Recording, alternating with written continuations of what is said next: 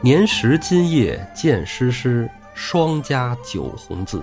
书帘半卷微灯外，露华上烟渺凉丝。簪髻乱抛为人不起，弹泪唱新词。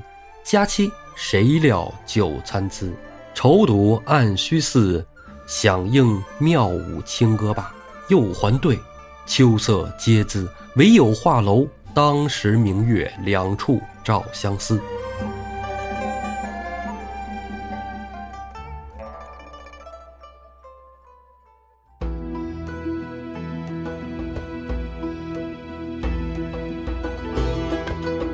胡说历史，笑谈有道。欢迎您收听由后端组为您带来的《胡说有道》。喜欢收听栏目的朋友，可以在公众号里搜索“后端组”来关注我们，里面有小编的微信，您可以让小编拉您进我们的微信群，与我们聊天互动。大家好，我是主播道爷。大家好，我是胡 Sir。哎，上期呀、咱们聊到了小旋风柴进进入了大内，对，在这个徽宗的书房里啊，当时不叫徽宗啊，当时那时候还叫道君皇帝。哎，道君皇帝书房里，山河混一之徒之后，看见了四大寇的名字，把这个山东宋江给嘎下来了，对对对，带到客店房里给宋江。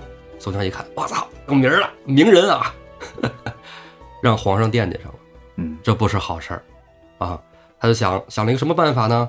啊，我估计他可能在之前就已经做好功课了，嗯他要到东京去见一个人，先不说见谁，咱说他们走出来了，嗯啊，从客店房里梳妆打扮，啊，这不是说大姑娘梳头梳妆打扮，化妆了一番，对，脸上刺着字儿呢，是吧？然后身上平时也带着这个匪气，是吧？哎哎，你说宋江这字儿没了，嗯，字儿没了。书嗯里交代说这个，呃，安道全儿给他调了药了啊。是，但可能还是有印儿嗯啊，这其实这都不重要，主要是你要穿作一个寻常人的打扮啊，肯定会遇到诸多盘查，嗯，就很麻烦。东京城呢，当官的又那么多，哎，他们就扮作了呀贤良官。嗯啊，这里宋江、柴进扮作贤良官，神行太保戴宗扮作程局，燕青呢扮作一个小闲，其实不就是帮闲嘛？对，啊，跟班儿的，留下李逵看房。这四个人啊，就进到了东京城里。这天啊，正是正月十四，东京城里热闹，难得下回山来，遇见这么热闹的地儿，哥儿几个得玩耍一番啊！书上写了，他们把这个三街六市啊玩遍了，连看带逛，带吃带喝，哎，挺不错的。有那么两句啊：楼台上下火照火，车马往来人看人。哎，这个东京汴梁城当时是繁华至极。我记得你老提一个电视剧，就是这个知否？知否？《知否》，里头是不是也有那个樊楼这块儿的描写？有，啊，哎，嗯，樊楼是吧？这个相当于世界上最大的大都会，最大的叫什么夜总 会，是吧对？，大饭店啊，啊，樊楼现在好像还这个还有有。啊，新的旧的咱不说，哎，嗯你知道就是刚才你说这知否、嗯，电视剧，其实包括现在好多电视剧啊，尤其是演宋朝的，都特别好看。嗯且不说这剧好看不好看，嗯就这服化道啊，是真不错。当然，你要细抠，还能抠出毛病来，比如说这茶具呀、是吧？嗯哎，灯器用的不对啊，您明朝宣德炉搁来，嗯这个不合适啊。但可能也会有，但这街景什么的真细致，特别好，对吧？这么细致的街景，你说这个参考从哪儿而来？那《清明上河图》呗，哎，是吧？对，如果要是文字版的呢，那就是《东京梦华梦录》华录啊，啊，梦华录是南宋人写的，叫哎叫什么我没记得。孟元老啊，哎，这等于是这个原来在北宋的官员南逃的时候，算是回忆原来在汴梁的这个繁华吧，是吧？忆往昔嘛。哎，确实，这东京城里什么样，他这书里写的那是明白的。嗯啊，明明白白说这个城有几个城，城里有几条河，嗯河上有几座桥，哎，桥边上这都是干什么的嗯，都有，写的真细。基本要是看这《东京梦华录》啊，您能画出一幅北宋汴梁城的地图来。是吗？哎，嗯我跟你说啊，他这里写了几个让我就是嘖挺有感触。嗯嗯，说说，说这个上来他就写啊，说这东都外城，嗯，哎，东都外城这就是城楼子嘛，是吧？咱在是吧各大省会城市好像都有城楼。哎，行了，北京就有，啊，北京就有，对，就是城楼啊。你不是说像西安啊，是吧？嗯，哎，都有大城楼。这外城啊，说这个方圆四十里地，每百步啊都设置马棚和战棚。马棚、战棚是干嘛用的呀？这个是战马，哦战棚呢是里边是这个军械哦，啊。每两百步呢，又有城防库兵嗯，代价勇士二十元。这儿插一嘴叫什么呢？就是咱们老说这个宋朝啊，积贫积弱也好，是怎么呃战斗力不强也好，其实宋朝的一个特点，恰恰是以战立国。你看啊，宋太祖赵匡胤是极其为数不多的，如果不算这个蒙元和这个呃满清的话啊，嗯汉族开国皇帝里，赵匡胤大一统王朝，他是唯一的一个武将出身的皇帝。嗯，你想想，刘将邦是泗水亭长，对，农民起义，街溜子，对吧？辛莽是篡政，嗯啊刘秀，呃，虽然说是宗室，但其实他也算是没落贵族或者是旁系贵族是，啊，他不是正经武将。嗯呃，一个一个我就对不再多说了。你即使说这个李渊是关陇贵族啊，嗯是是武装贵族，但是其实他并不是上战场去打仗的啊。对，所以这个赵匡胤恰恰他是这个这么多皇帝当中的一个个例，他本身是战争的内行，嗯而他偏偏没有选择你，比如说，嗯，长安是吧？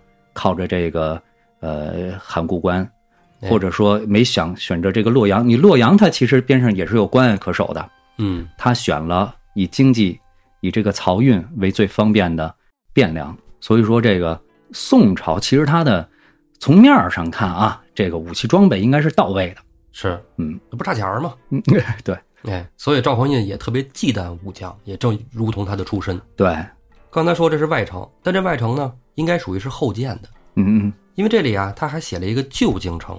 哦，哎，说旧京城方圆二十里，那是不是就是那个后周啊？老城呗。啊，哎有可能、是吧？是咱们北京不还是吗？这个想建个外城，后来没钱了，就建了一半儿，啊是吧？这不可可不吗？啊，还真没说啊。这东京城里啊，还有四条河道。嗯啊，为什么要说这河道？这河有什么可说的呀？这河才有说道呢。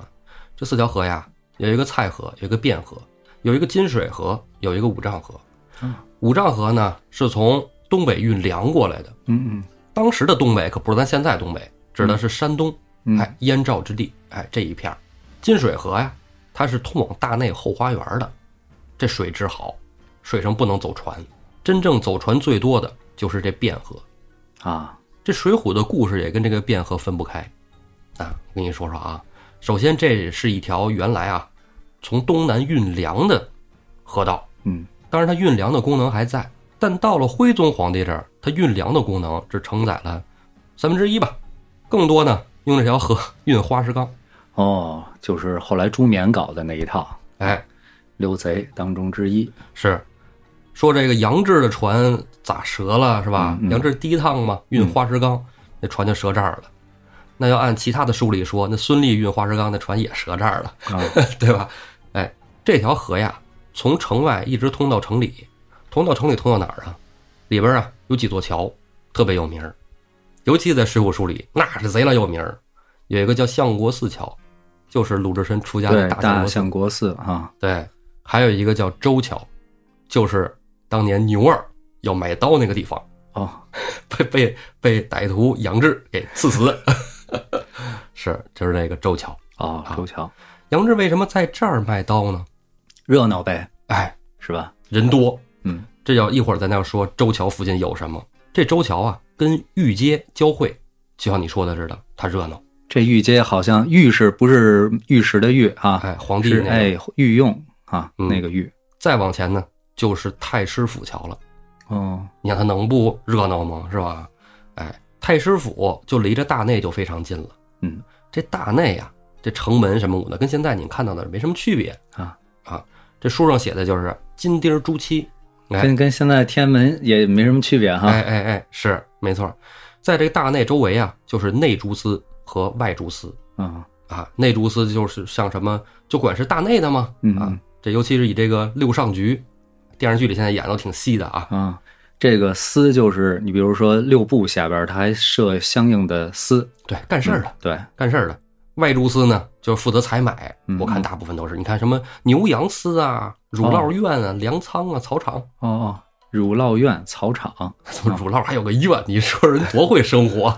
哦，你这我想起那清宫戏里还有弄奶的，那叫奶子坊是吧啊？现在不还有这地名吗？有是个吧地名儿嗯啊，但是地名儿当时奶子其实是那个奶奶制品、奶茶啊， 奶茶啊，对这一类，嗯，不是那个奶子。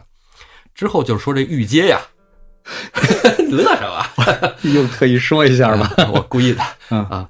御街啊，这御街在电视剧里演的最多，啊，贼热闹。哎，那那《清明上河图》是不是就是那条街呀？没错儿，是吧？就就说白了，就以前的前门大街呗，相当于北京、哎啊是啊，没前门也王府井那意思是吧？对啊，说是郑和年间啊，才开始禁止做买卖，说明他以前还是很繁华，当街可以买卖啊。郑和年间就等于还是徽宗的一个年号呗，是吧？对对对，郑和、重和、宣和是吧？郑和三年，咱上期刚说完，啊《千里江山图》送给了蔡京，哎哎对，对吧？郑和这中间御道啊，就变成了禁止通行了。哦，但是它两侧呀，其实还都是做买做卖嗯嗯，啊，商家铺户，酒楼林立啊。这御街的北侧呀，一直通往一个叫曲苑街的地儿。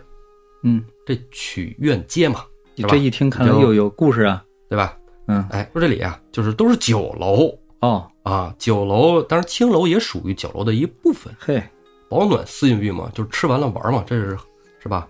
那个不喝不喝玩不嗨嘛，就是对嗯对是，哎，说这里最大的有一间店啊，叫玉仙正店，也叫玉仙楼嗯，啊。你来这儿喝酒吃玩的，都是仙女儿，，哎，对，遇见仙儿了。对，这里书上啊还讲的特细，连价格都标出来了。当然不是不是不是，这你想那价格是酒的价格啊，酒的价格。银瓶酒七十二文，羊羔酒八十一文。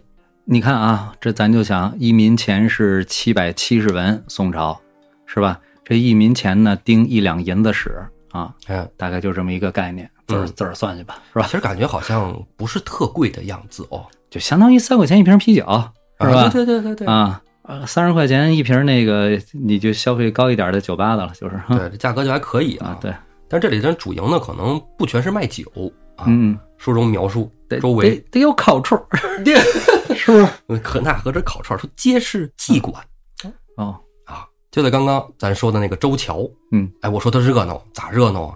这儿有一个周桥夜市，这周桥夜市啊，就从周桥这个桥啊，别过御街，咱直接往南，卖什么的都有。这里讲的书里那、太详细了，看得我都饿了。我跟你说， 鹅鸭鸡兔肚肺鳝鱼包子，就是说这包子这馅儿有这么多种，哦哦哦，嗨，我以为是有这些吃食呢。嗯刺激不？哎，这我就光是一包子啊，然后什么鸡皮、腰肾、鸡碎，就大部分这就是老百姓吃的，这是烤的，就是平常吃的，哦就怎么做咱们不知道，哦反正平常吃的，说每个呀不过十五文嗯，啊，就是很便宜。一块五一串儿，哎，吃肉比喝酒便宜，嗯，是不是比说明酒贵 啊？咱不知道啊。这茶饭啊就更多了，因为这里酒楼多，酒楼不比小摊儿，那你吃的都都是是吧？嗯，山珍海味啊！ 可之前吐吧，想着都饿了啊。这里说几样儿啊啊，说几样儿啊我说今儿录节目之前先先吃饭，啊！是嗯不行不行，这个得点吧一下啊！你看啊，宋朝人都吃什么啊？嗯这北宋，三翠羹、二色腰子、甲河豚、货桂鱼、甲圆鱼、两蒸紫苏鱼、甲蛤蜊、糊饼、汤骨头、鹅鸭汤蒸荔枝腰子。哎呦，这个我想着都那么好吃。我你这么上心，我以为你今儿又得弄一贯口呢。没没没有，这太好吃了！我想着我得脑补那个画面啊啊，烧翼子，什么叫意思呀？哎，你不知道翼子吧？嗯咱吃排骨现在好吃不好吃？嗯嗯，好，吃。嗯，这翼子啊是把排骨中间那肉给割下来，不要骨头，就要中间那缝儿里面肉。嘿，哎，讲究哦，这叫意思，啊，翼子对。哎，说这是鲁菜啊，嗯啊，鲁菜啊，入炉细象莲花鸭，须汁儿垂丝羊头啊，入炉羊头，炒兔、葱波兔、金丝肚羹、煎鹌鹑、炒蛤蜊、炒蟹、烧鸡、烤鹅、烧鸭、脆金巴子、姜虾、酒蟹、张八鹿脯、海鲜石锅。真难为那些梁山好汉了，每次就他妈知道吃牛肉。 真的，这好吃的，嗯你说这宋江来了这儿，那开了眼儿了可。嗯，真是的，哎，说这些都是在酒楼里吃的，那还有一些啊，就是托小盘儿卖干果子蜜饯的。嗯，哎，这蜜饯那时候就有。对啊，炫炒银杏、栗子、河北烟梨、栗条、梨干、梨肉、焦枣、枣圈、梨圈、桃圈、樱桃、肉芽枣、李子、旋核桃。李子旋核桃，我就想这东西是怎么做啊？是不是把李子给抠出空心儿来，把樱桃塞进去？你这一读，我就想起比那个《秋天的北京》写的详细多了哈。啊，你看看，这想的太好吃了啊！和阴石榴、西川乳糖、狮子糖、橄榄、温菊、金桔、龙眼、荔枝、白藕、甘蔗、芭蕉干、芭榄子、榛子，你说这干果贼老多。基本说现在有的那时候也差不太多哈、对，也就差明朝最后那一波了啊。哎，郑和带回来那堆是吧？嗯哎，这些是在酒店里吃的，其实那托盘也是在酒店里串的啊，串着卖的。外边还有外卖，就你吃完了愿意打包的，还有就是寻常百姓进不起酒楼的，吃什么呢？就刚才说那个猪色包子，嗯嗯，哎，各种馅儿，猪羊荷包、烧肉干脯、鱼片儿都有，哎，太好吃了。其余小酒店呢，哎，也卖一些下酒菜，什么煎鱼啊、鸭子、兔、烧奥肉、梅汁儿、雪羹、粉羹之类的，每份儿啊也不过十五钱。回头啊，就按这上这菜单儿就弄一馆子，是吧？主要你不知道咋做、是吧？咱嗯起名儿好起，这个可能古代人吃的味儿，咱现在还吃不太惯。到宋朝差不多了，宋朝一个它有炒菜了，对对对，是？吧？然后酱油、醋、盐都有了嗯，啊。这个北方差不多了就，哎，要不我推荐你说那个《知否》电视剧里里边有一个小细节，嗯就是那个男主人公跟女主人公说说那个说咱别在家吃了，咱上樊楼下馆子。嗯嗯，那女主人公说说这个呃家里小厨房做的挺好的，我在家吃吧，因为他们是大户人家啊啊，就说家里有自己的有厨子哎厨子做的挺好。男主人公说樊楼现在新进了炒菜，哦有，小炒，哎，我觉得这个还真是宋朝才有的，对啊，嗯有点意思。当时你说要是在樊楼，是吧，吃一顿，嗯，那搁现在咱们这种工工薪水平，估计是不太行， 可能吃不起哈。对， 《东京梦华录》这书上啊，除了这个呃成什么样儿、瞧什么样儿、长什么样儿、吃什么样儿，还有一些啊节假日该干嘛。哦，哎，宋江这天不是正月十四吗？嗯嗯，咱就说说他正月十四，东京城里都干嘛了？皇帝啊，这天要到五岳观赐宴群臣，嗯啊，就是君臣一起同乐嘛。一起吃一起喝啊，哎，说这一行人啊，大小官吏得有上百人，大长队伍。这不就上一期里头说到那个呃柴进和燕青给灌晕了那个，王班直是吧？啊干的不就这个 对他们就是这个队伍啊这队伍里啊，说这个有穿紫红的，嗯穿绿的，这都是官服嘛。对，紫色官儿最大，啊嗯红色其次对，绿色是盐官，啊，低点儿。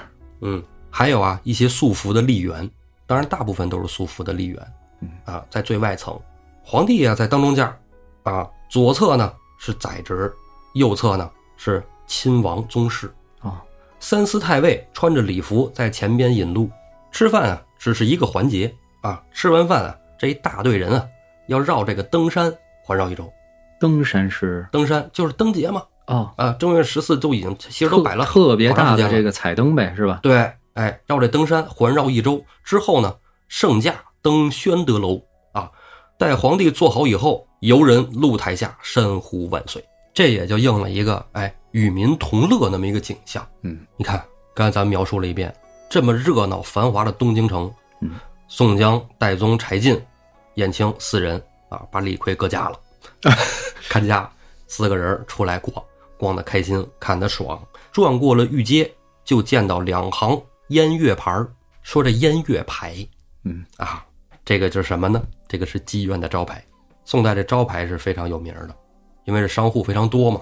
你给讲过，哎，出来一块儿是吧？对，挂一旗子斜着，啊，你可以参考那个什么，呃，香港啊，啊东香东港京对，灯箱都侧面放，对对对，跟咱宋朝学的啊啊，日本那肯定是跟宋朝学，是这个 没什么可商量的，是它就是这么回事儿啊。对，哥儿四个呀，来到了一块儿，外边悬着青布帘儿，里边挂着斑竹帘儿，两边都是碧纱窗的这么一家店，嗯嗯，大牌子上写着“歌舞神仙女，风流花月魁”。宋江看了，哎，这地儿好，哥儿几个咱在这儿喝点茶吧。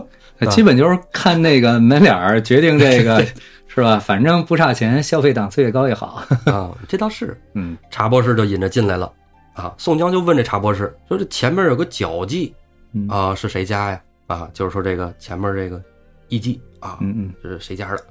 查博士说呀：“说这家可大，有名儿呗，官爷这这啊，这厉害，这是咱东京上厅行首他们家。这这你知叫什么吗？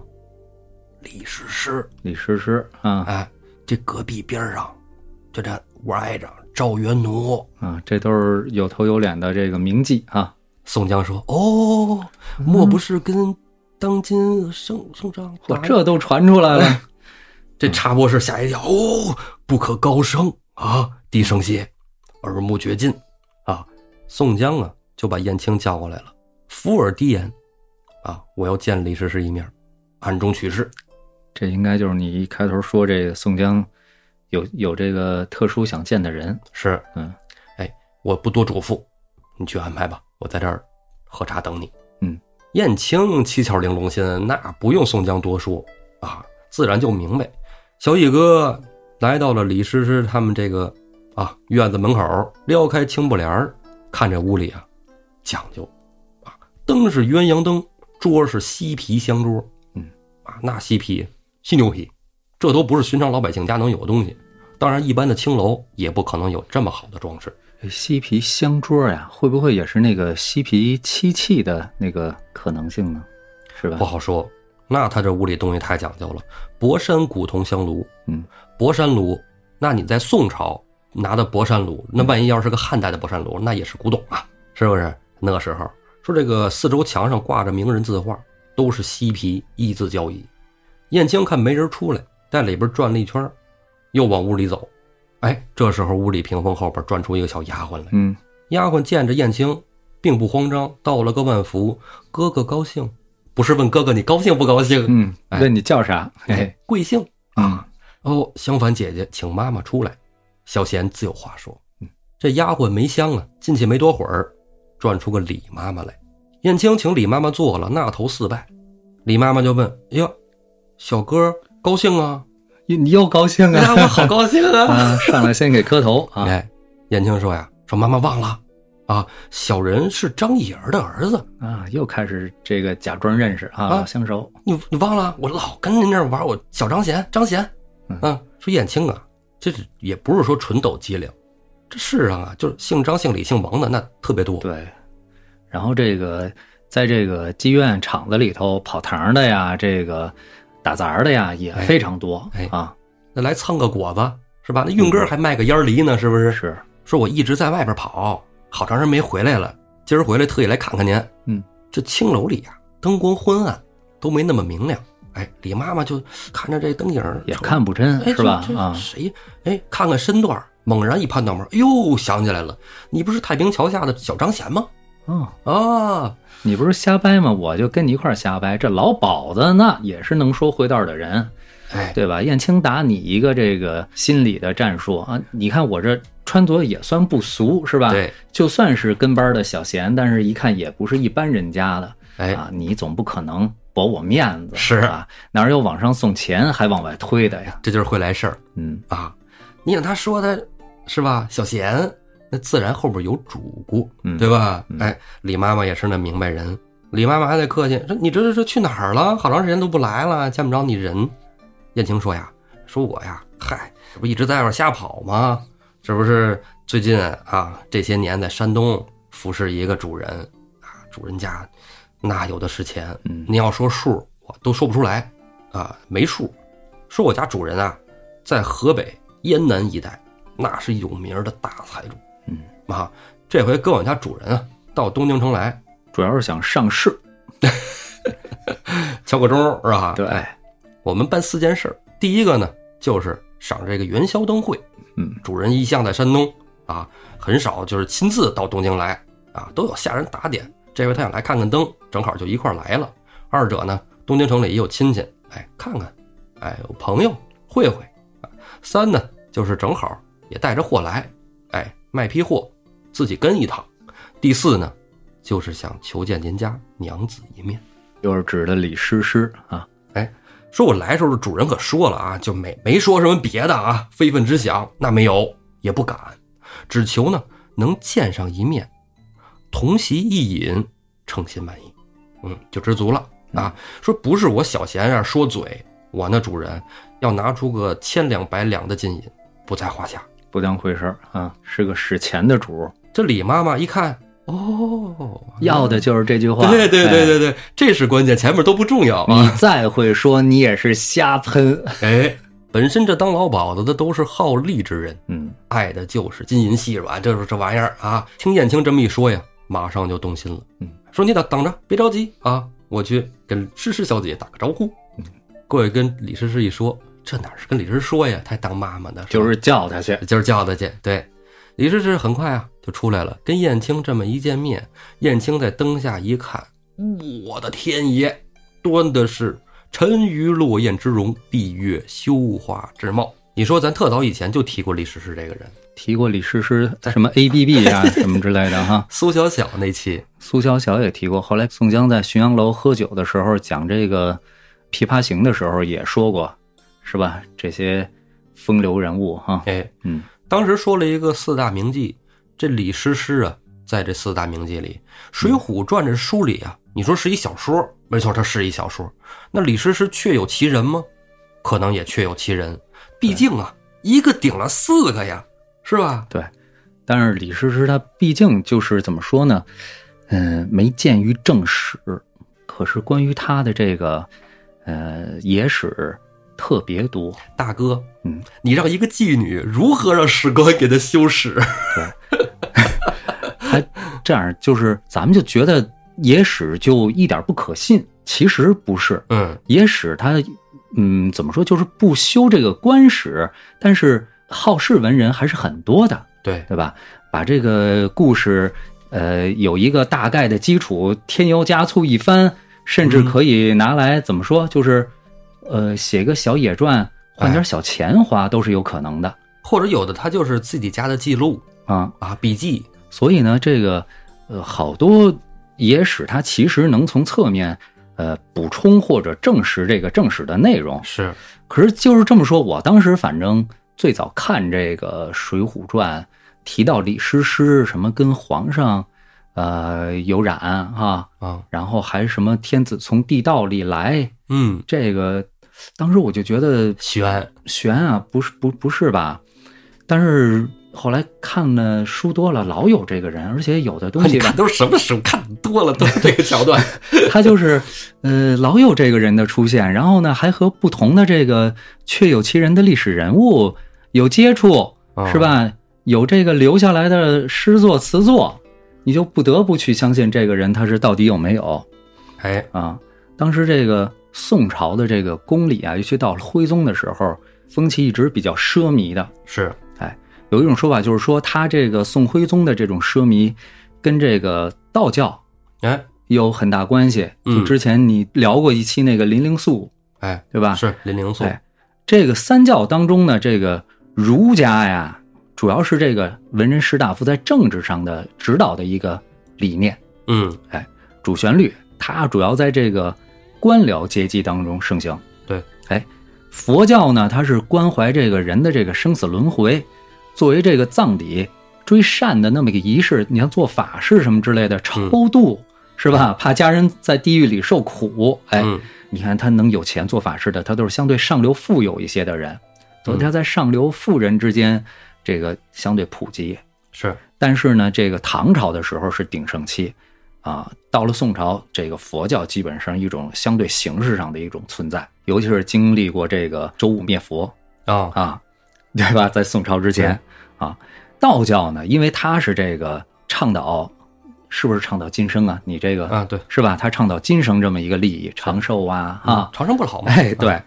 于是呢，就是咱中国人就喜欢这个现世的东西，对是吧？这个老百姓呢就欢迎这个道教，而且这个道教当中有这个房中术这方面的东哎，西，你看，是吧？哇，不光是我关注这个，你也关注啊啊，可以可以，然后这个这东西它它确实能给这个带来一定的魅力， 是是吧？就是不一样的那个味 啊味吃道药。嘛，吃小药丸嘛，这宋王朝啊，它本身就有这个呃暴发户式的这么一种平民的气息，尤其是徽宗，对他，因为他以前他在宫外头当过王爷啊，啊，是吧端王，呃那会儿张敦不是说了吗？说端王轻佻，啊是不是？哎，不可为皇帝啊。是哎，所以呢，这个道教呢，它本身它又跟平民走得近，它在这个宋徽宗的手上呢，就再次复兴了。你看，刚才咱们之前聊这个《梦华录》的时候，也说到了徽宗皇帝多么亲民，与民同乐，对不哎对？我估计就跟这个这个这个皇朝的这个总体的这么一种气场，是吧？嗯有关系。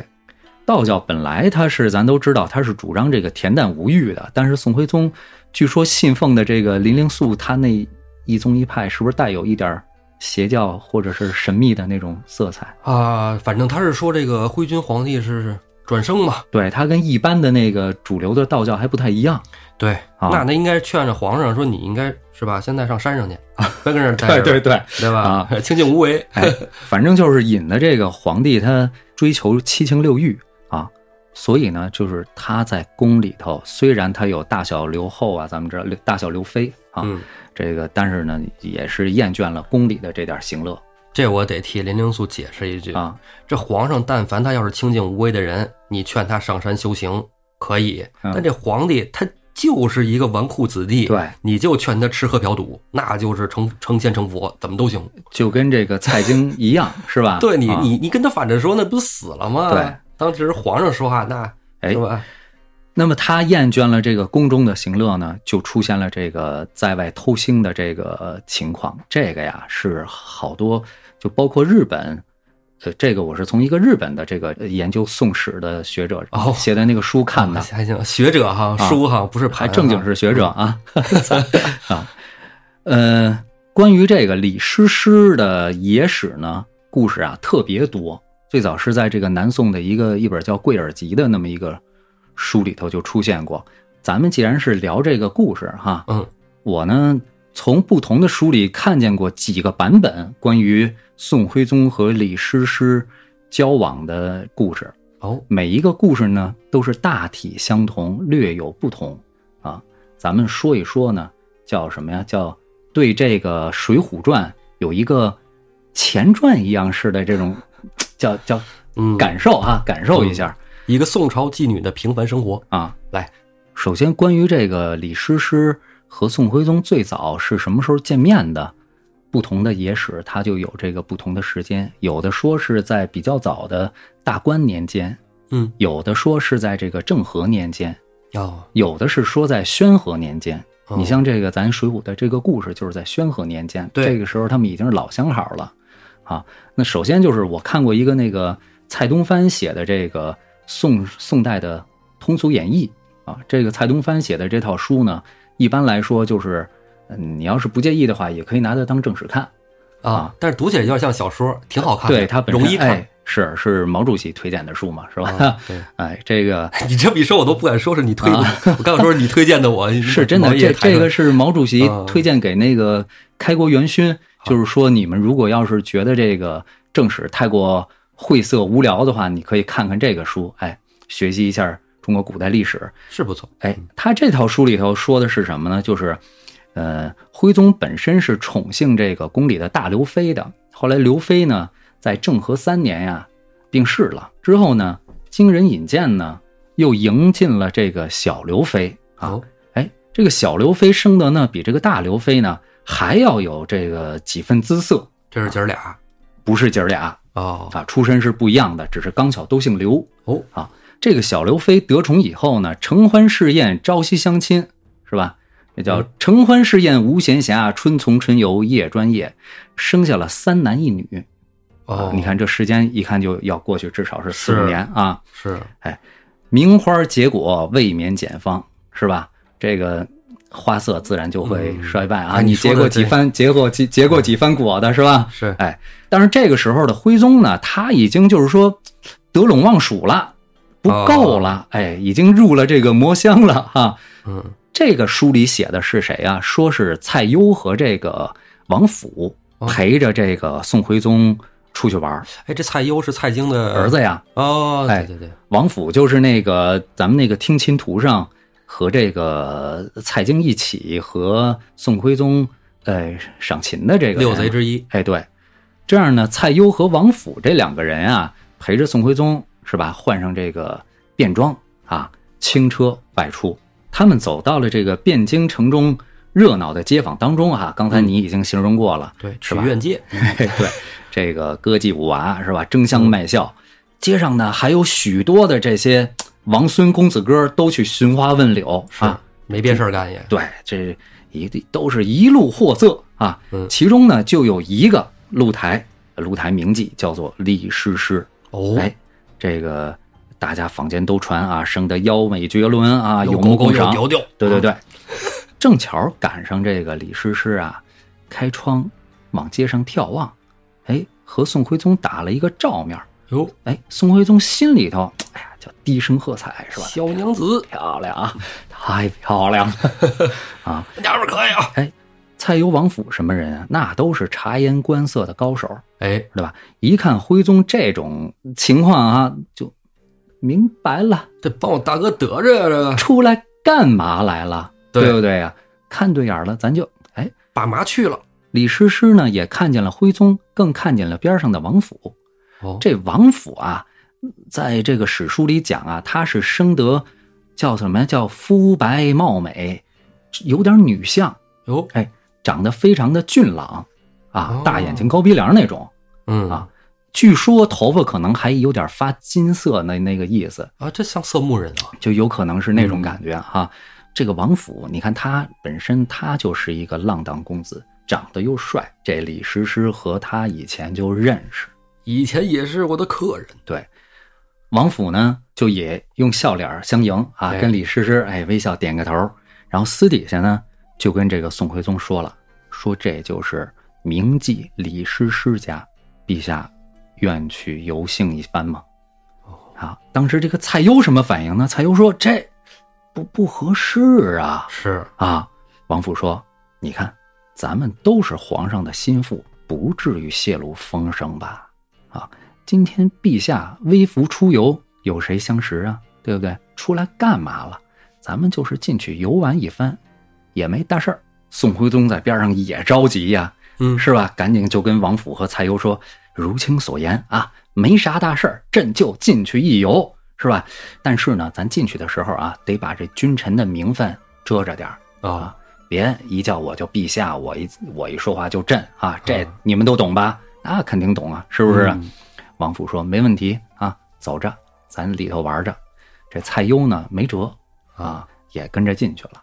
多说一嘴，这个蔡攸啊，在蔡京老了之后啊，嗯，他和童贯就勾结到一起了。哦，反正也不是好东西，对，这个王府啊，他是和当时另外一个新兴起的权宦梁师成啊，他们是勾在一起。你看，我这么跟你说啊，蔡京和童贯是一对儿，嗯，梁师成和王府是一对儿，这俩男的俩男的一对儿一对儿的，你看看，哎然后这个朱冕是搞花石纲的，嗯啊，李艳是跑马圈地欺压良善的这么一个权宦，嗯这就是六贼啊哎，这就是六贼。 中兴之相啊，好，言归正传，也不是正传啊啊，也不是正传。等这三位贵客进了青楼之后呢，李师师已经下楼出来迎接，哎啊，然后这书里就形容了一番，我就不学了，啊反正就是这特别好看 啊，啊我这语言就是这么好看啊苍白无力啊啊。，这这光看的事儿先放一放啊，哎再说点后边的事儿，李师师先介绍完自己，嗯，宋徽宗呢报了一个假名儿，哦，蔡攸呢也报了一个假名儿，到了王府也说了一个假名儿。假名儿真累，哎对啊，这个这个这逮个，谁谁报，李师师他认识王府啊，知道他是当大官的呀，啊，有点奇怪，这蹊 跷，对呀、报假名儿干嘛呀？对呀，王府呢就给李师师使了个眼色，嗯李师师何等人也，已经猜出个七八分来了。是见啊人见多了，对，几番交谈，嗯四个人就在一处饮酒。哦，吓我一跳，啊哎四个人啊，好热闹，这个饮酒期间呢，因为李师师刚才咱们说了，嗯他已经意识到这个主客来头绝对不小，哎，所以这个酒桌之上呢，眉目传情是吧？潜含挑逗之意。嗯，哎，宋徽宗呢，也是这个放飞了一下自我啊啊，入了套了。等到这个叫什么叫做天色渐晚的时候，哦蔡攸说：“咱们是不是回去？”哎，王府就给蔡攸使了个眼色，你没看官家在这儿玩的正高兴嘛，真不会来事儿呢，真不会来事儿，就拉着蔡攸出去了。啊！哎，没人了，就俩人了。徽宗呢跟诗诗呢，俩人就玩的更开了。就是是了，哎，一些这个呃俏皮话说的呢，也就更通俗一点了，啊是吧？嗯哎到了晚上，两人同床共枕，哎，哦干正事儿就芙蓉帐暖度春宵，啊是吧？？是，哎，春宵一刻值千金呐，赶紧的蔡攸跟王府二人呢，就在旁边的小阁里睡下。哎哦，赶到第二天早上起来，未及天明，把这个徽宗叫起来，是吧？说您还得回去这个上早早朝 啊，上早朝。徽宗不乐意啊，嗯，李师师更不乐意啊，因为什么呀？李师师特意在前一宿这床上就下了一番功夫，哦，哎，可以说是让徽宗玩的没见过非常尽兴。三更六院都没哎这，么这嗨这这啊这，你现在还没还没温存够呢，嗯，该说的话、该许的愿、该画的饼都没有呢，哎，是吧？我这我这不能接了这么大一单，我不能就跟接一寻常的客人一样啊，是是吧？哎，于是呢，缠着徽宗啊，一定要再来啊哦，。徽宗呢，心里当然想，我一定要再来啦，我这好久没玩的这么爽了啊，嗯，三两个月，天天都来。这个书写到这儿，基本上啊身体身体这么好吗？你看这林灵素真的有本事，我跟你讲，嗯对调理的啊条理的，好哈、嗯，这个书写到这儿，基本上对李师师和徽宗在青楼里的这段交往就有一个了结了啊。故事的结尾呢，就是这个李师师啊被宋徽宗迎进宫去，封了一个呃明妃哦，啊。转正了，对，像这样的野史呢，嗯，故事啊太多了啊，咱们就捡这个跟咱们《水浒》有关的说。是，什么跟《水浒》有关呢？就是咱们之前提到过很多次的这个大宋宣和仪式。哎，对对对对对，这个大宋宣和仪式很大程度上就是这个《水浒》的蓝本嘛，对吧？嗯，它这个宣和仪式里头怎么讲的这段故事呢？宋徽宗啊，听宫里的这些忠直的谏议大夫啊，给他上奏的一些谏言之后啊，经常就闷闷不乐。别嫖娼，皇上不好，哎，有病，当时呢，陪着皇上解闷儿的是谁呀、高俅和杨戬。啊，这个杨戬不是二郎神啊，但是杨戬这俩字儿确实是这俩字儿。嗯，杨戬和高俅不在这北宋六贼之列，但是呢，这二人是专门对下欺压百姓的。哎，那六贼是蒙蔽圣聪，啊，哎，分高工俅不同哎，对，高俅、杨戬是嗯对下欺压百姓，这嗯咱们看《水浒》也有感对觉。对对，水浒》原著里，我要没记错的话，陪着徽宗去找诗诗的杨太尉也是杨戬。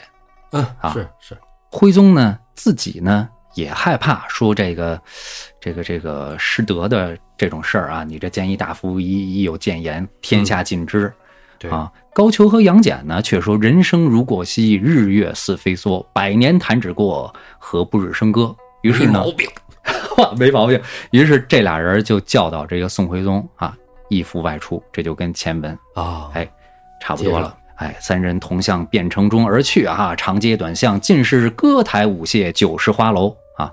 傍晚到了一处巷子，依旧是一处处哎那一套吧，笑语哎喧呼啊。是，这个一个个叫粉颈酥胸，桃腮杏面 啊。大爷来玩儿，哎，大爷来玩儿啊，你看你高兴了，徽宗跟你一样高兴啊。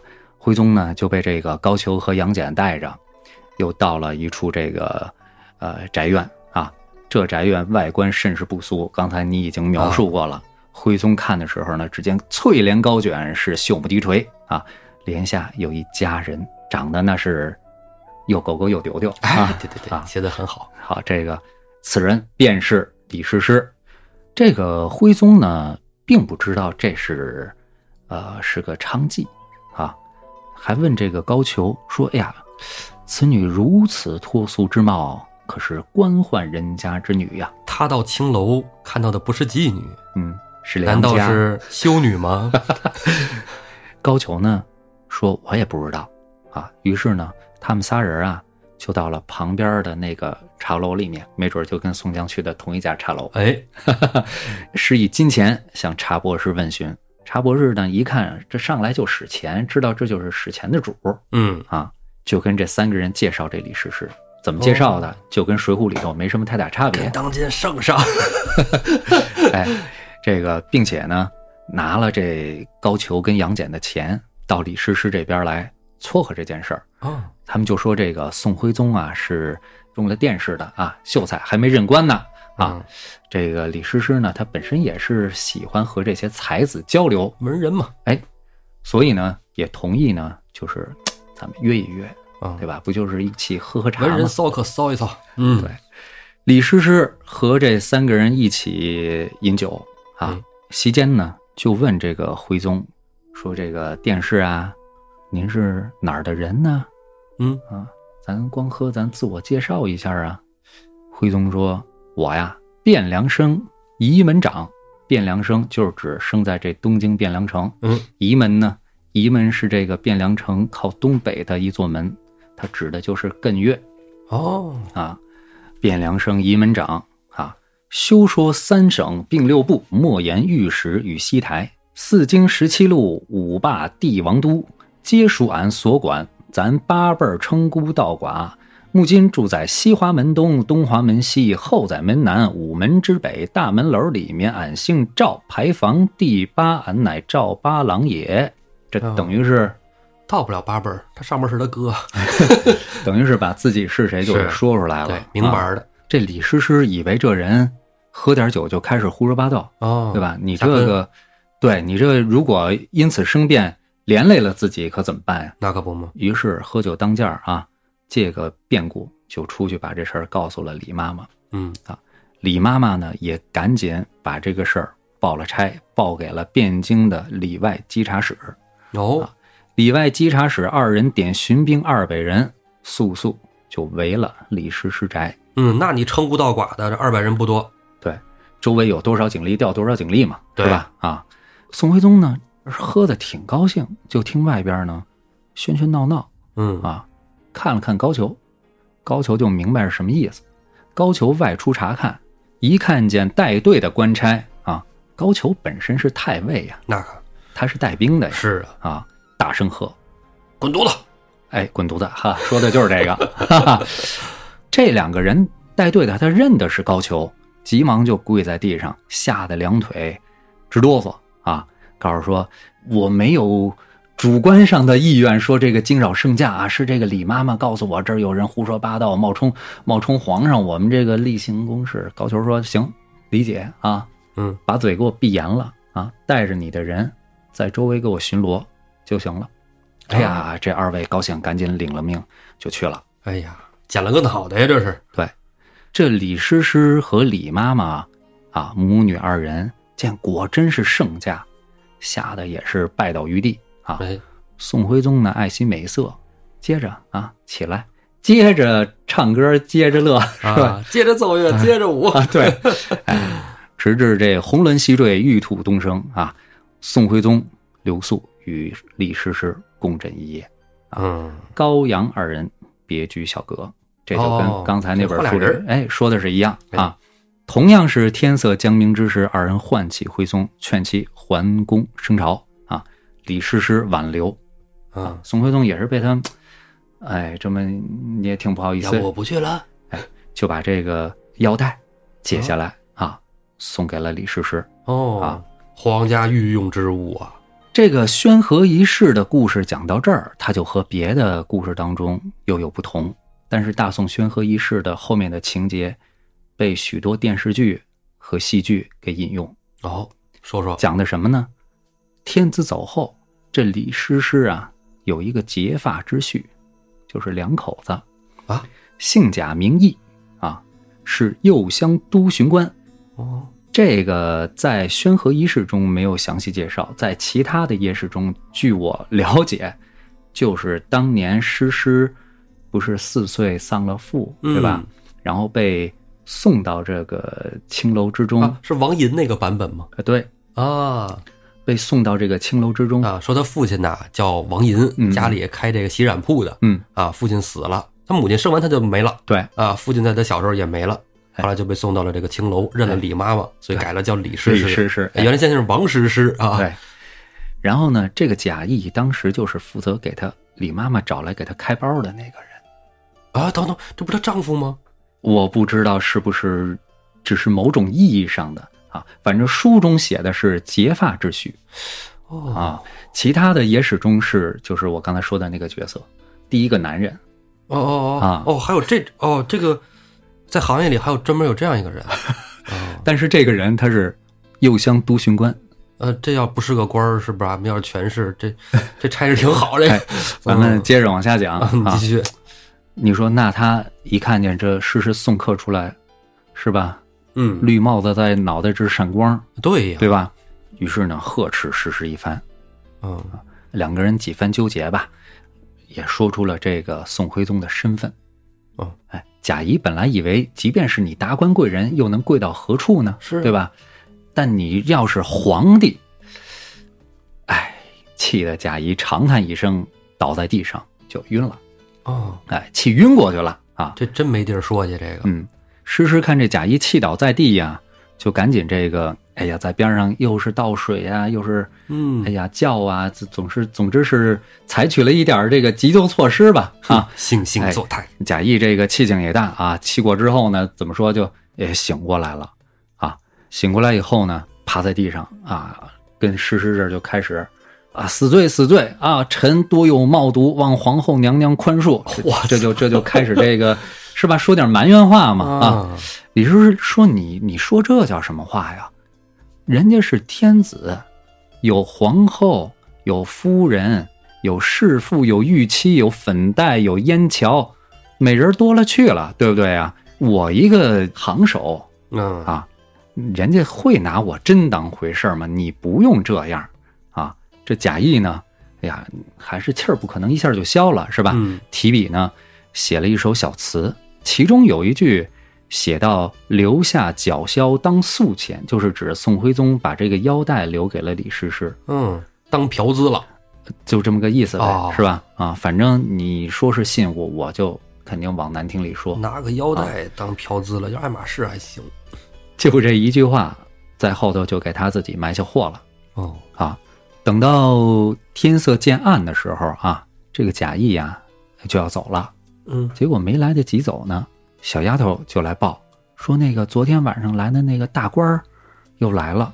这大官儿指的是谁呀、是高俅。啊，高俅啊，哎哦，因为头天晚上这个徽宗、李师师俩人说好了还要再来呀、对呀，那来之前高俅不得给探探道吗？哦，对吧也？是高俅来探道，这一下碰见了这贾谊。这贾谊本是当差之人，高俅认得他。大领导，啊，他自然也认得高俅。嗯之前有一集我说过，宋朝如果按照法律，当官儿的人不许去青楼，是。你去只能是私去。文人考学都受影响嘛。当年刘永，哎啊，我高俅来踩道儿来了啊，又碰见你是个当差的，你又来找李师师，嗯，高俅当场就大怒，就要左右把贾谊给绑了啊，要问罪。哦，哎，这个时候呢，李妈妈一看这不行啊，这砸我场子呀，赶紧替这贾谊赔不是，说这个本来是诗诗的一个哥啊哥，哦这个好几年了，说今天赶巧了，来看看诗诗来。然后这个略备薄酒啊，小酌一番，叙叙旧情。知道官家今天晚上要来，我们这儿就是专门等着他呢，哪儿敢迎别的客人啊？您消消气儿，不是您想的那样，是误会啊。这老公一下变哥哥啊，这等于高俅听了，就把这个贾谊给放了。哎，没多会儿，徽宗在晚上总算是来了。嗯来的过程中呢，就像前番一样啊，还是这个细细云雨。但是在这个过程中，宋徽宗在李师师的小首饰盒里就看见了贾谊写的那首小词，其中的那句“留下脚枭当宿钱”，哦，徽宗一看就明白怎么回事儿。记得谁呢？对，你想徽宗多聪明的一个人啊，但是呢，他知道行踪外泄了，却未动声色啊，只管行乐，朝去暮来啊，将近两月。，哦，哎，身体还是不错 身体还是不错。哎，这个版本的徽宗嗯身体也还是不错啊。是的，这个贾谊走了以后啊，他是一个嘖怎么说呢？是个痴汉， 嗯，是个痴汉。这个成天呢寝食不安啊。有一天正跟这儿心烦呢，嗯啊，他下边的人就报说这个陈州通判宋邦杰来访，宋邦杰宋邦杰啊哦，这个陈州的副市长啊。宋邦杰呢，一看见这个贾谊，哎呦，兄弟怎么这么瘦啊？也没个精神，你这是怎么了？嗯是是吧？为伊消得人憔悴嘛，是对吧？贾谊呢就如实的把这些事儿就都告诉这个宋邦杰了我靠，啊。你说这要不这人人尽知呢？哎呀到最后啊，是这个宋邦杰呢，这都是兄弟呀啊，吃了好大一瓜，啊，对。但是他呢，就是劝这个贾谊说，你不应该说为一个娼妓哈，为嗯，一个娼人断送你这功名，是是吧？但是贾谊说什么呢？贾谊说，你看，天子都恋诗诗之色，嗯，我怎么能免俗呢？是吧？也有道理，哎，都是男人，哎，老宋呢就说这么着，我给你出一招，说我姑父啊，这宋邦杰的姑父是这个谏议大夫、谏官，一向呢忠直，如果知道这个事儿，肯定得给皇帝提意见啊。嗯皇帝呢，他肯定就不敢再这么微服私行了，是吧？你们两口子呢，不就可以玩具了吗？对不对？这个事儿呢，宋邦杰就果然告诉了他姑父啊，他姑父叫做曹府，而这个曹府呢，果然是个忠直之臣啊，就给这个宋徽宗进谏。宋徽宗以为外人不知道这个事儿，没想到被人拿出来说，这个惭愧之余呢，又特别生气，是吧？于是呢，就把这个曹府给外放了。嗯这时候又有别的意见大夫叫张天觉，为了这件事儿再次进谏。宋徽宗挺无奈的，那我就改啊。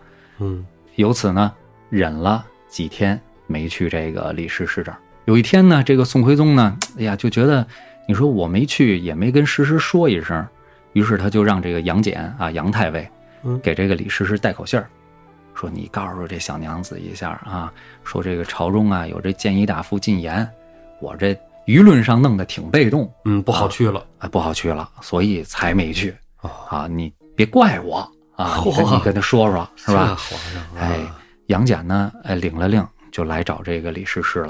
一来李师师这儿看桌上有一封书信，打开一看，结果这封书信竟然是贾谊写给李师师的。哦， 书信上写的什么内容呢？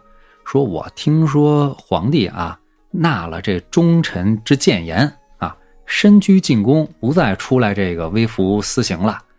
今天是良辰美景啊，不可虚度。我呢等你信儿。哎呦，哎，这杨戬一看就生气了，啊，拿着这书信就进宫报告给徽宗了。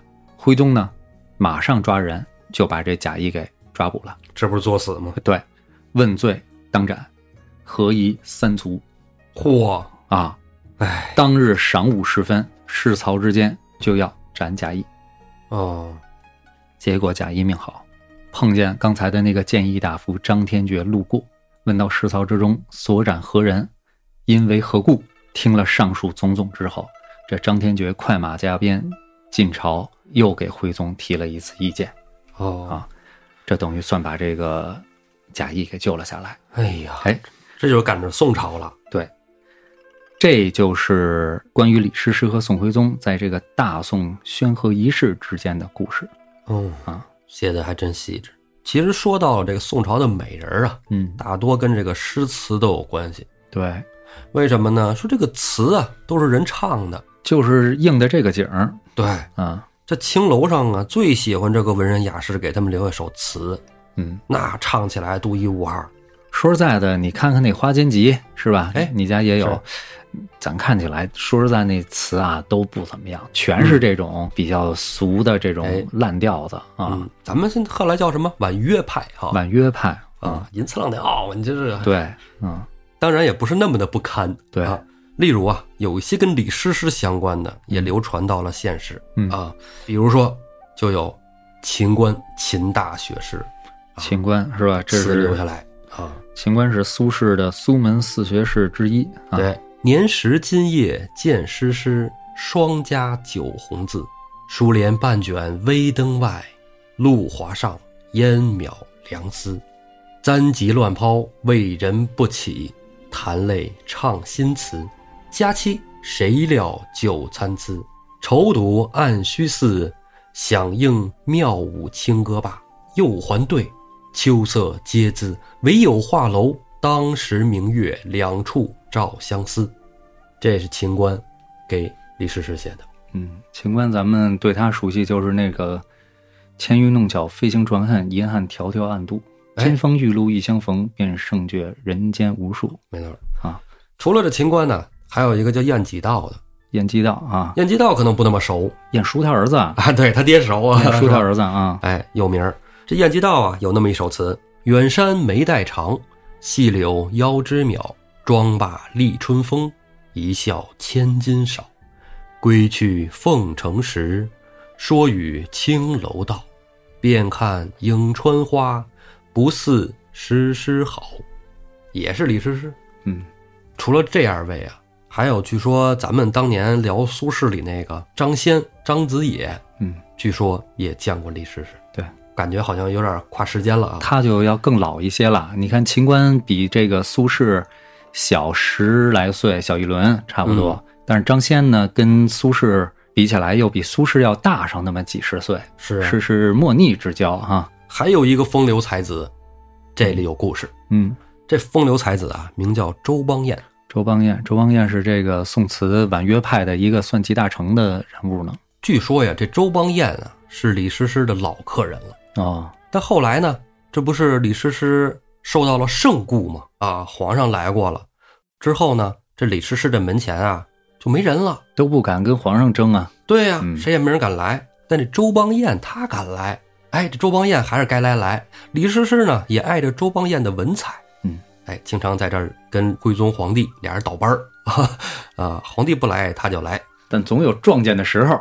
哎，这一天啊就撞见了，正这吃着喝着唠着呢，一个弹琴，一个唱曲儿，正嗨着呢。这后边儿小丫鬟就说了，说这个皇帝陛下从地道来了啊，朱先生躲一躲，你看这里头也说是从地道来，《水浒》里头也说是从地道来，但是其实这从地道来这事儿吧，往往都是用来反驳李师师和这个宋徽宗交往的一个证据。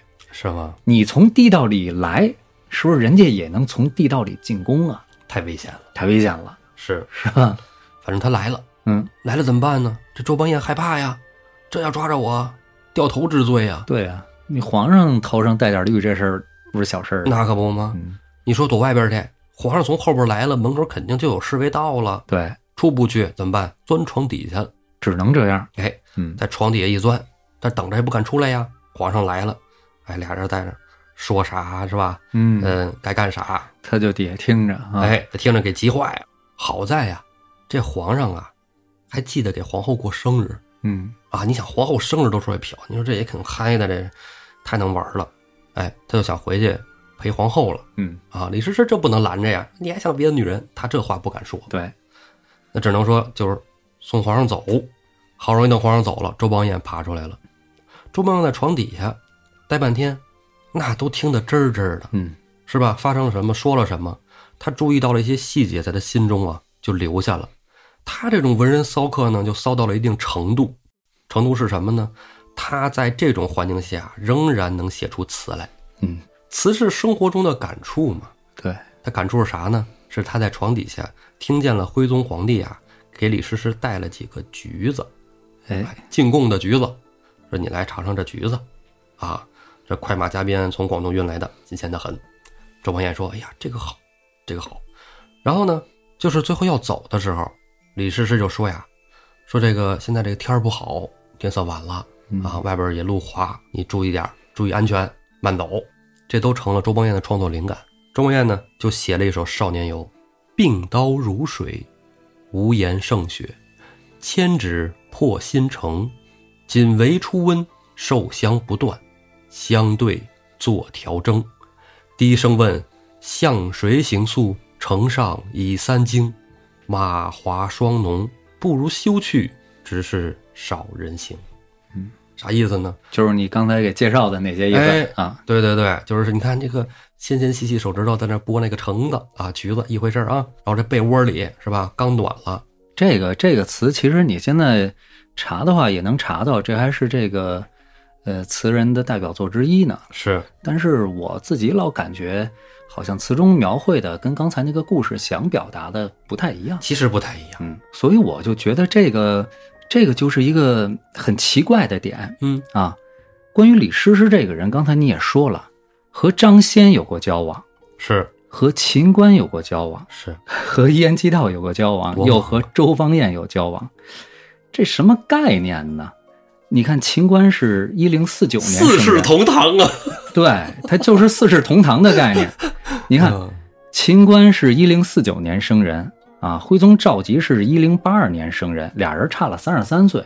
你看，秦观是一零九四年，比苏轼早一年被贬出京的，也就是说，他最晚四十三岁和这个李师师一起这个呃玩过啊，叫叫叫做一起喝过酒是吧？啊嗯，四十三岁，嗯按哦按当时史料记载，这个秦观和李师师交好的时候呢，师师应该是一个呃比较年轻的女子，应该未成年，咱们就说十几岁吧，对，就说她嗯十五岁吧。嗯啊十五岁的话，那什么年代生人呢？总归比赵佶要大个十几岁，二十岁。是赵佶在故事年的时候已经是三十多岁的人了啊！讲到咱们《水浒》现在这个时候，他已经三十八九岁了。啊嗯，也就是说，诗诗就要年近五十了。你这个恋母情 节，，对，从这个这个角度来讲呢，那这个诗诗就和后头徽宗认识的那个诗诗呢，有可能他不是一个人。对，这是比较长的一个对说吧法吧，正常的说法。但问题是，嗯，周邦彦的这个故事当中又有徽宗出现是啊，就是说，那么秦观和周邦彦一起交好的这个诗诗是不是一个诗诗，又是一个问题。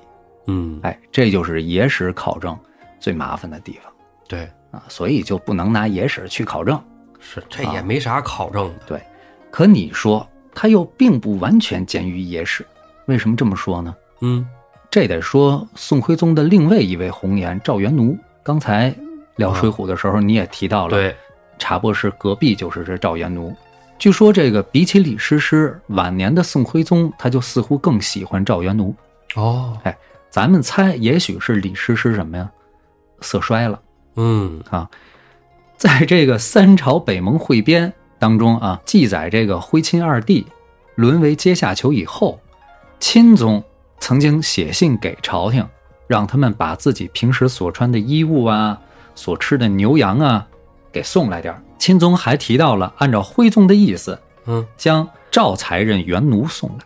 哦，这这个就就把这个记入正史了。而且就像你刚才说的，呃，是赵才人啊，并没有封妃啊，是哎，只是一个才人。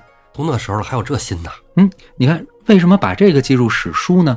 也许就是这史家忍无可忍，啊，就像你说的，都这时候还有这心呢，所以特此记下此笔，叫后人不要忘记，就是毁在这样的亡国之君手里。嗯，有道理。嗯你说这赵元奴啊，还真是宋江功课做的真足啊。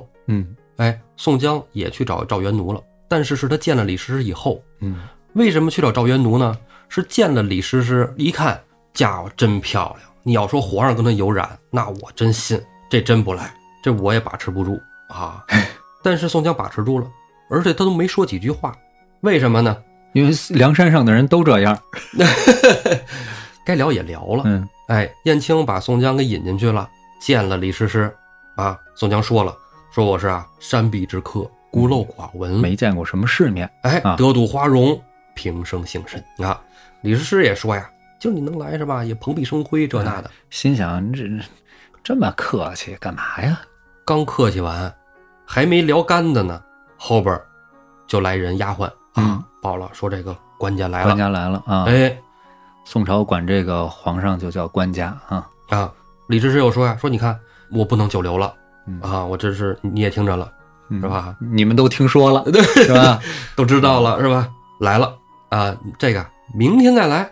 明天啊，皇上哎上上清宫，啊排班表我都有啊，上上清宫肯定不来，你们到时候再来，请你们喝酒。既然这样，宋江确实不能留了。宋江啊，跟柴进他们几个人出来了。出去之后呢，宋江就跟柴进说：“说金上啊有两个婊子，嗯，原文啊，对，就是这样的。啊，金上两个婊子，一个李师师，一个赵元奴。李师师咱们见了，咱们再去赵元奴家一趟。”嗯，宋江真的是有安排来的，哎，不是来寻花问柳的。对，也不是光看灯来的啊。哎，到了赵元奴家，哎，拍门里边也出来个妈妈，燕青就接着说那套词儿啊，是吧？哎，小贤来看看啊，还没往下说呢，这妈妈就说了，说我家袁奴小姐今日身子不快。这古代那个时候，一般身子不快呀，不见得是真的不快，嗯，很有可能是来月事了，对，就不能出来工作了。嗯啊，哎这家一看，宋江他们一琢磨，那就算了是吧？见不着就死磕李师师吧，嗯是吧？明对儿再说，哥儿几个咱喝鬼子去啊！这么好地儿，好酒好菜的，今儿这集说那么多了，对，好家伙，这一上来报了那么多的菜名儿， 那可不吗？嗯喝一下，那别人不说，宋江会不会吃咱不知道，那柴大官人指定会吃 啊，对是不是？嗯那吃喝玩乐，啊对，有的人有钱会花，有的人有钱不会花，没错儿。说大哥，咱樊楼是吧？樊楼吃一下子，哥儿几个到樊楼来一看，那家伙歌舞喧天，灯火凝眸，游人四溢。你这这都是排队领号嗯，啊！当然了，有钱可以直接 VIP 压尖儿。哥儿几个肯定是 VIP 呀、是吧？循着一个阁楼坐下以后，点上了美酒佳肴，在楼上赏灯饮酒。没喝几杯呢，宋江他们就听见隔壁呀、有人念上诗了。嗯，哎，一听听这个，我也好喝嗨了，写诗啊，咱们交流一下子。贴墙壁一听，对面说什么呢？浩气冲天，冠斗牛，英雄事业未曾酬。手提三尺龙泉剑，不斩奸邪誓不休。宋江一听，我操，这可以呀、胆儿够大的呀！这天子脚下敢写这个，我都不敢。过去一看，我操，认识，到底是谁？咱们下回再说。